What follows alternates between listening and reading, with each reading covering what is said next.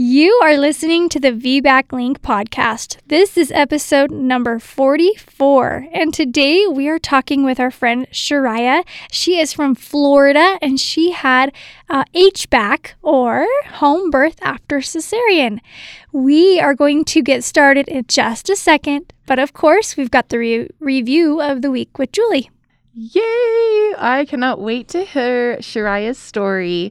But first, we are going to share a review. This is probably one of my favorites so far, guys. It's from our friend Witty Wit on iTunes, I believe. Facebook.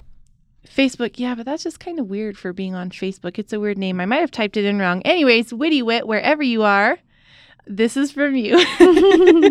um, it says, as I am knee deep in my own personal research for my upcoming VBAC, hubby and I will be starting to try for number two in May. It's coming up fast. Your podcast has provided me with comfort and empowerment knowing that I can and will get my VBAC. You have helped me to be confident in my choices for my body and Going forward, I have the ammunition and strength to notice red flags when interviewing providers. I am very passionate about empowering women to know what is right for their bodies and super passionate on informing others about VBAC. I am floored with the amount of people who are completely oblivious about VBAC being a safe alternative to repeat C section, and it breaks my heart that most OBs don't even present information on VBACs. Anyways, thank you for this podcast. I cannot express how dear it is to me. Also, I can give you both some credit for leading me down the path to being a doula. Aww. I will start my training at the end of summer. You are my jam.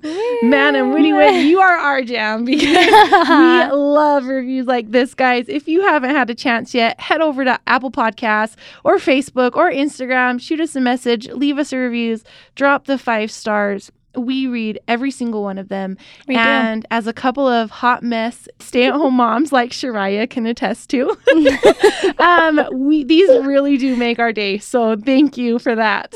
yes, seriously. I love every single so iTunes takes a little bit to kind of update and so every single time I log in there's new reviews and it just makes our day. So thank you so much Witty Wit.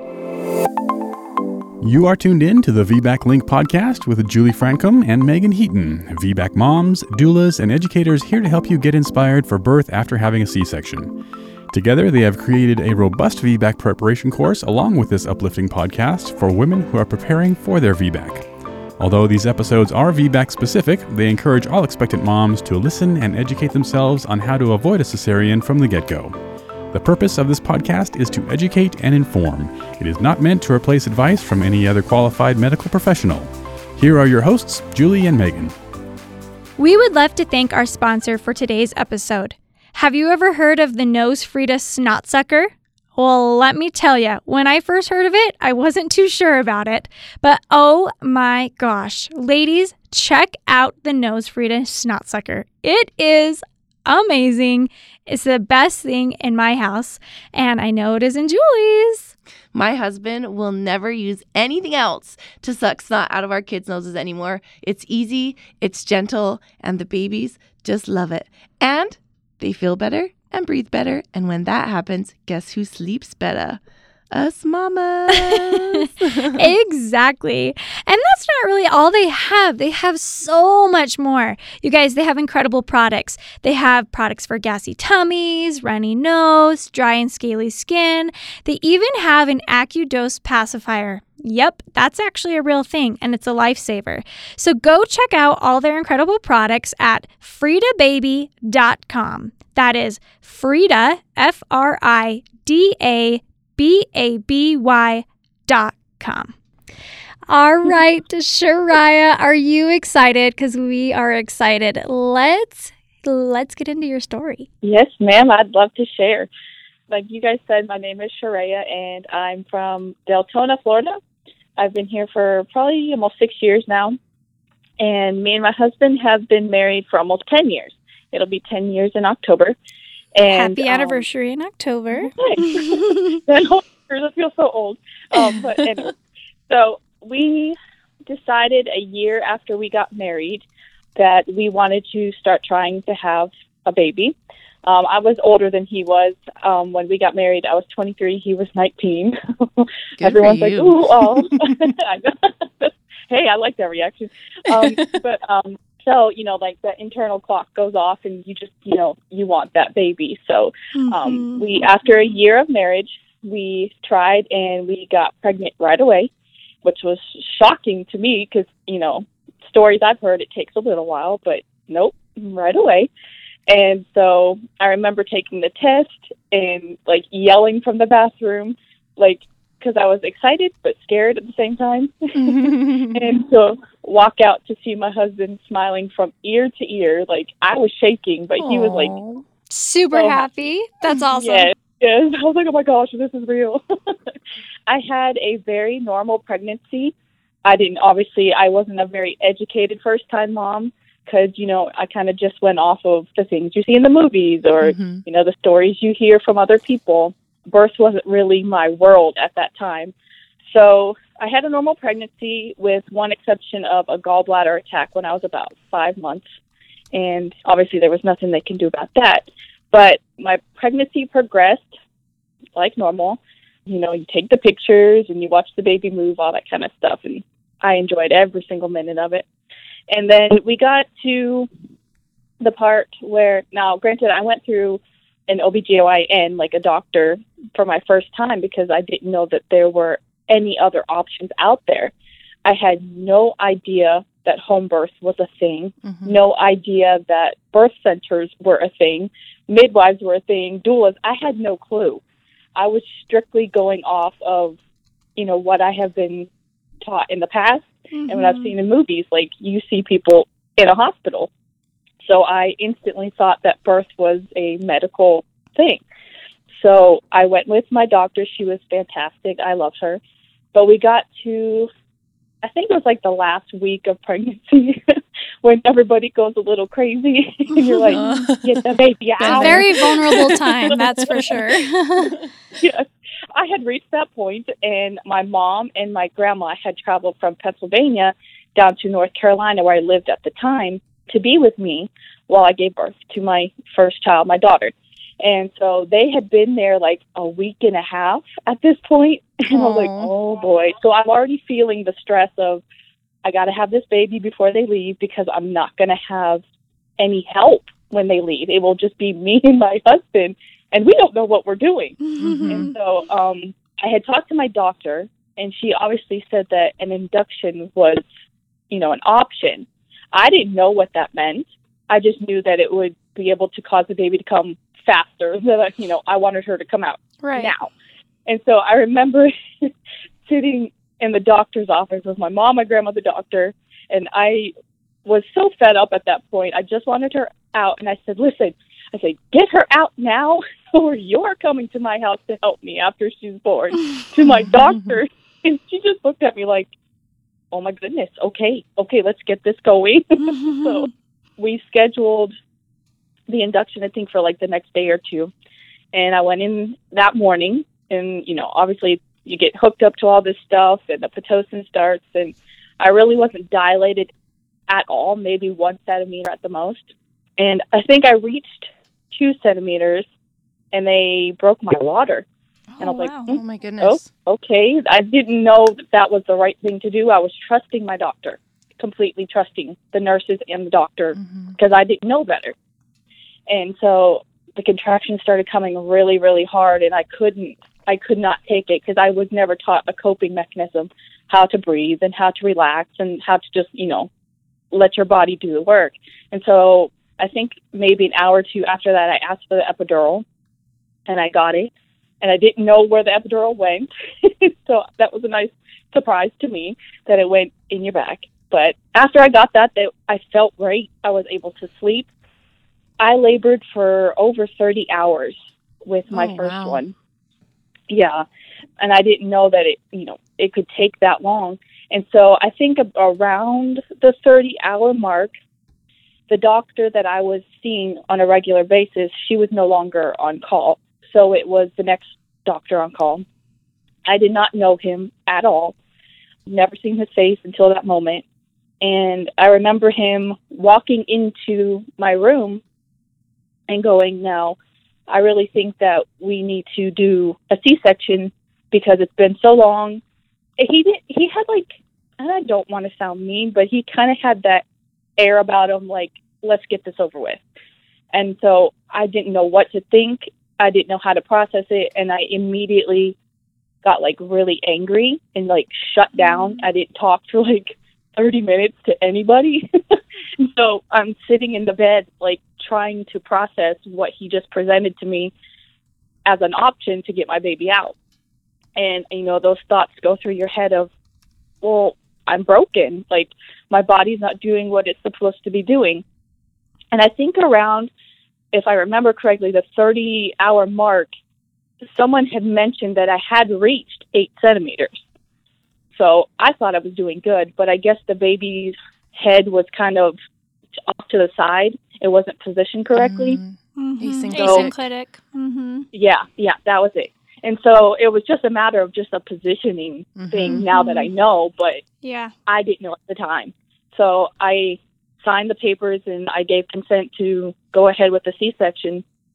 And I remember being terrified.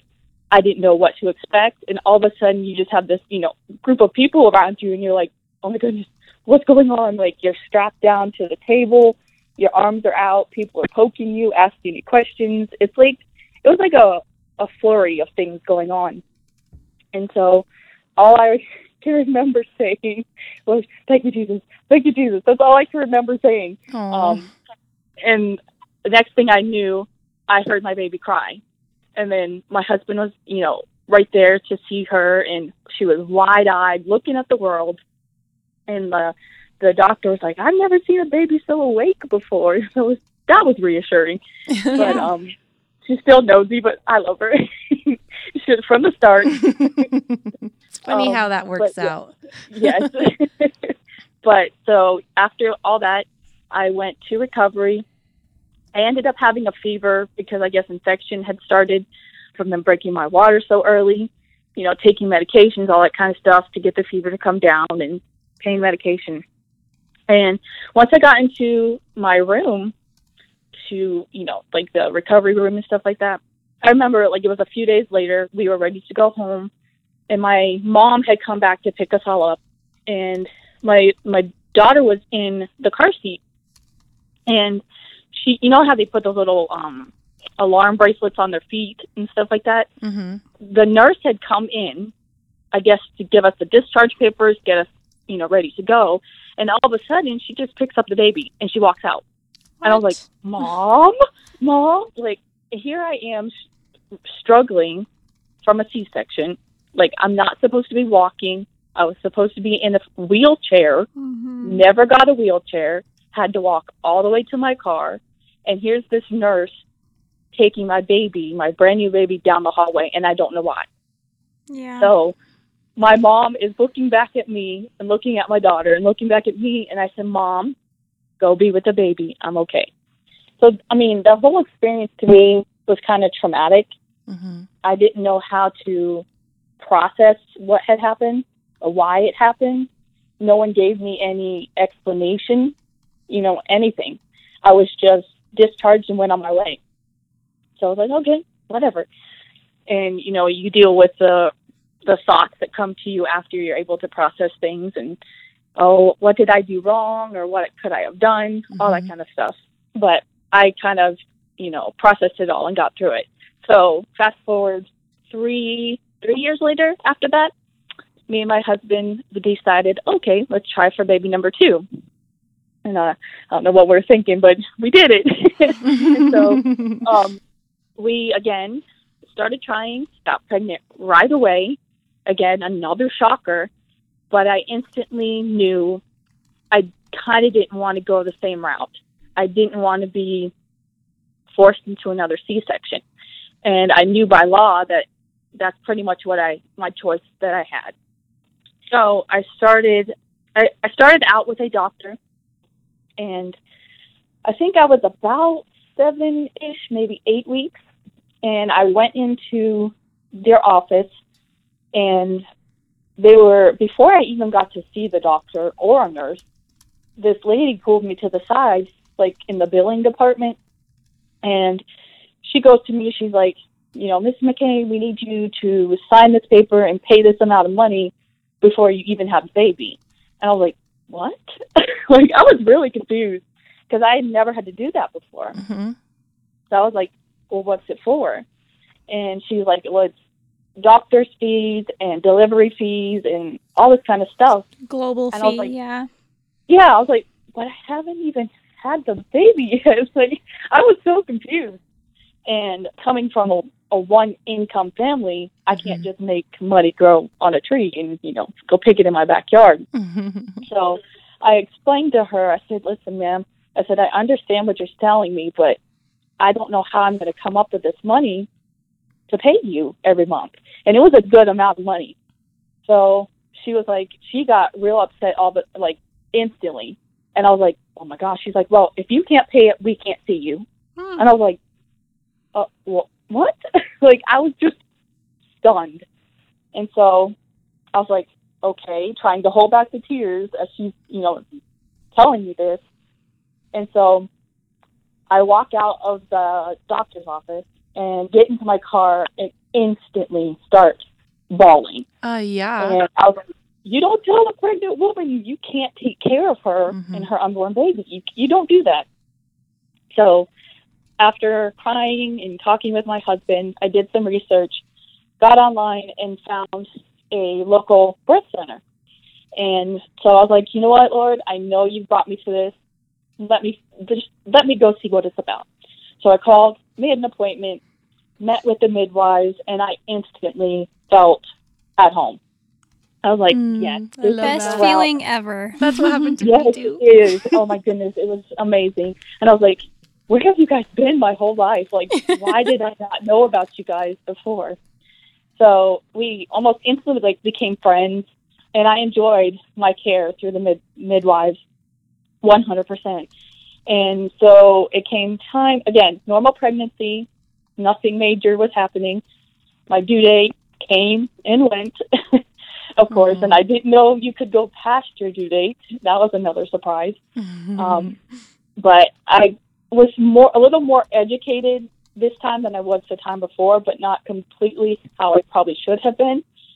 So I I remember my due date came and went, and I'm I'm texting the midwife, "Oh, I need her to come out now. I want her to come out." And they've tried everything, and when I mean everything, I mean everything, from massages to oils to spicy food to what me what got me in it will get me out, like that kind of thing. You name it. My friends were like massaging my legs and pushing on pressure points, and I'm just like, guys, this is not working. this is not working. But it was it was funny to watch and think about now. But I think it was about ten days after my due date, labor actually started. Ten days. Uh, oh, 10 days, yes. Oh yes and every so day was like, oh my gosh, is it coming? But I had, I do believe the midwife had like swept my membranes twice, and during that time, I, you know, we were doing a lot of shopping because it was my mom and my grandma once again, and there was nothing else to do but wait for baby and shop. So I remember shopping in one of the stores, and all of a sudden, I felt like I had peed myself. I was like, oh, oh, that's not good. But it wasn't like a gush. It was just like A I little leak. Went the bathroom. yeah, I was like, I just went to the bathroom. I shouldn't be peeing myself. Mhm. So um, I didn't tell anybody. Didn't think anything of it. But it was the next morning when I woke up. It was a Monday morning, and labor was started in my back. It was oh Mm. back labor, and I was like, hmm, I don't, I don't feel right. I don't feel good because I didn't really get to experience contractions with my first pregnancy. Mm-hmm. So, because it was epidural like right away, and so I was like, "Ooh, ooh, these might be contractions. Like this, this kind of hurts." And so I remember I had an appointment that day to go see the midwife. I went in. I told her what was going on. She said, "Yep, it sounds like you're in early labor. Here's what you need to do: go home and try to rest." Perfect. So that's what I did. I went home and tried to rest, but you know, of course, I couldn't. And as soon as I walked in my door, the contractions got so much more intense. And I remember just like holding on to my mom and crying, like, I don't know if I can do this. and she's like, "Oh, honey, this is just the beginning." And I was like, "Mom, like, wait a that." second. Tell me I can do it. exactly. Tell me it's almost over, not that it's just beginning. Um, but um, a few hours after that, they were timable and they picked up in intensity. And we called a midwife, and they came and they set up the birthing pool in our room. It was a midwife and a student midwife, so she kind of acted like the student midwife kind of acted like the doula, but I didn't know that was a thing at the time.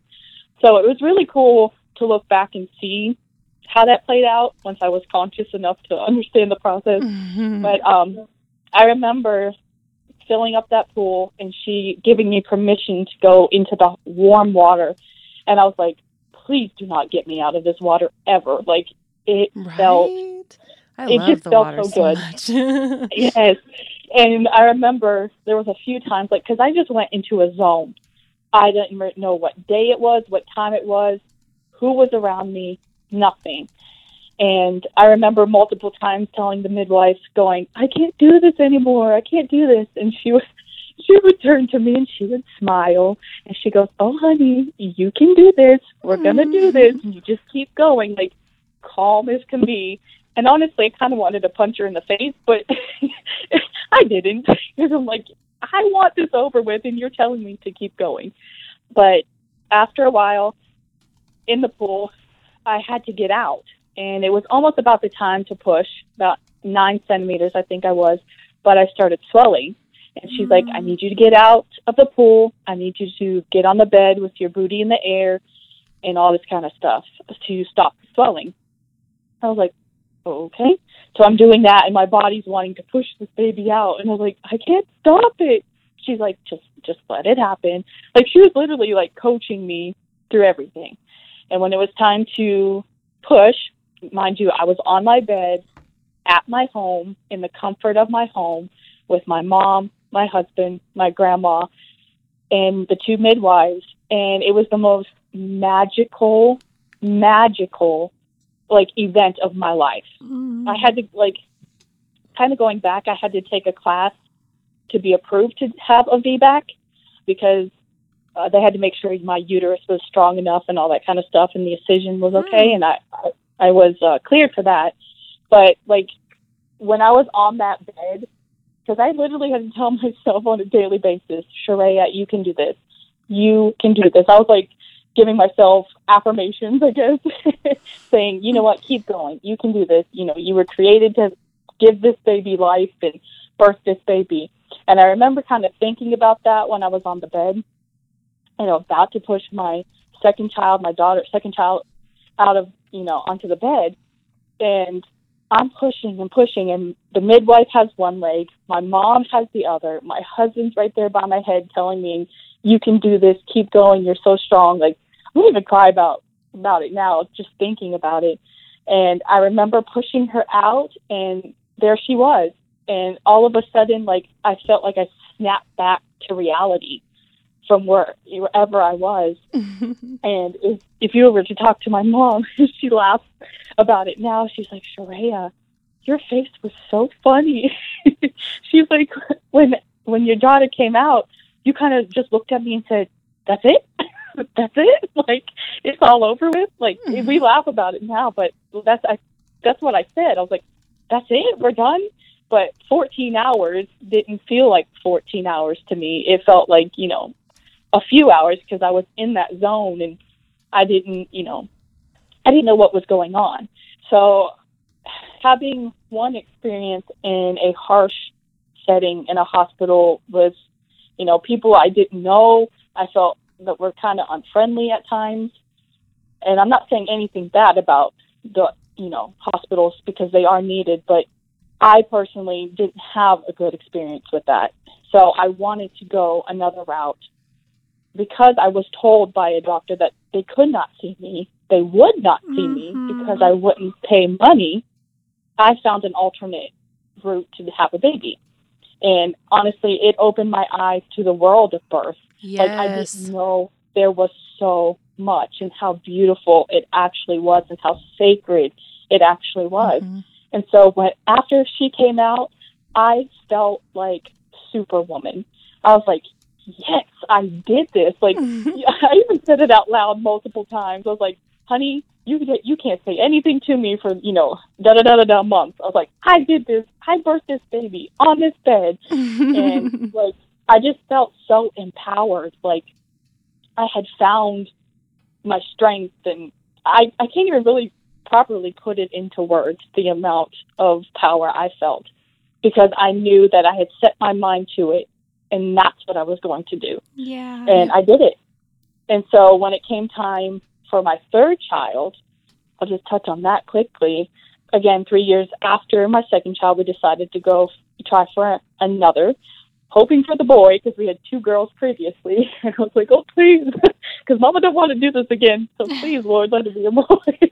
um, so we ended up getting the boy, and he was supposed to be a home birth. All of our plans were for a home birth because I loved the experience. I loved the treatment. I was a, a human being. I was treated like a human being and not a number. And the midwives cared so much about my pregnancy and my child and everything that was going on. So I was like, that's the route I'm going again.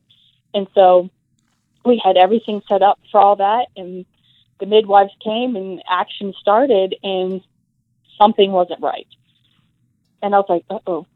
I knew something wasn't right because contractions just kept going and going and going, and they were not stopping. But this was early labor, and by that time, I was I figured out, you know, I was kind of more educated again. So what ended up happening was I was six centimeters. They broke my water while I was on the bed, and they found out that the baby had a bowel movement mm-hmm. in my stomach. And so immediately everyone's like, okay, we need to get to the hospital. So I was a transfer. I had to ride in the car to the hospital. And I was like eight, nine centimeters at that point when I arrived at the hospital. And so I was like, oh boy, oh boy, this baby's coming. Like, I'm going to have this baby in the waiting room if you don't hurry up. so that to me, being planned home birth ended in a hospital birth um, was kind of traumatic for me because it it didn't turn out the way that I wanted it to. Right. It was still beautiful. Yeah. It was very beautiful, but I again wasn't treated very nicely by the hospital people. I was pretty much told by the doctor delivering me that I had 2 hours to push this baby out or I was being transferred. Mm-hmm. And I was like, well, wherever you transfer me out, I'm going to have the baby in. It, he's here. He's coming. Yeah, it it wasn't the best of experience. I'm thankful for a healthy baby boy, and I was healthy and everything was okay with me. But I didn't need that added pressure to push a baby out when I was already under so much pressure.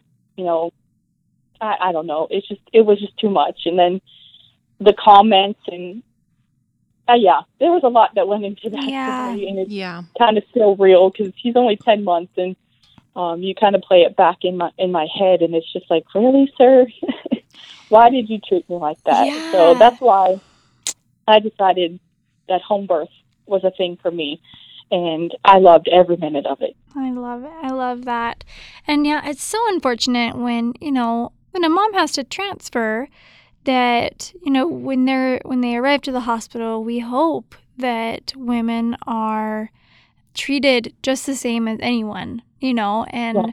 and unfortunately that doesn't always happen but we hope that it you know continues to get better and it makes me sad right. to hear that you know you, i don't know that women that women have to feel I don't even know yeah. how, how, to say. It. You know what I mean? Like uh, not just not and have as good of an experience transferring or even just at the hospital. And, you know, those global fees, man, I'll tell you what, I remember yeah. I was also told yeah. um, at, with my second daughter that I had to have everything paid by like 30 four or 35 weeks or something like that. And I was like, wait a minute, hold on. so it's yeah. overwhelming, but I love that. I love yeah. that you were surrounded with your loved ones and that you had such a great um, and beautiful experience. Thank you so much for sharing that. Thank you for letting me share. Well, yeah. you're welcome. so, we want to just kind of share a quick stat on um, home birth after cesarean or HBAC, AC for those listening. Um, it's just a quick study, so I'm going to just read it off to you guys. So in 2013, 1.4% of US births took place outside of the hospital, which is, you know, low, but that's awesome. Like it's kind of big too. And surprisingly, 64.4 of those occurred at home. So there's birth center births and there's home births. So sometimes women have births, you know, out of the hospital but are maybe in two different places. The number of women who gave birth at home was 36,080. It was the highest since 1989 when reporting of home births began. So that was that's you know women are having home births more and more and you know Julie had two three three home births. Did you have Yes. three? Three yeah. home births. Three. Yeah, you Yeah. have four kids. Well, four feels like 500 sometimes.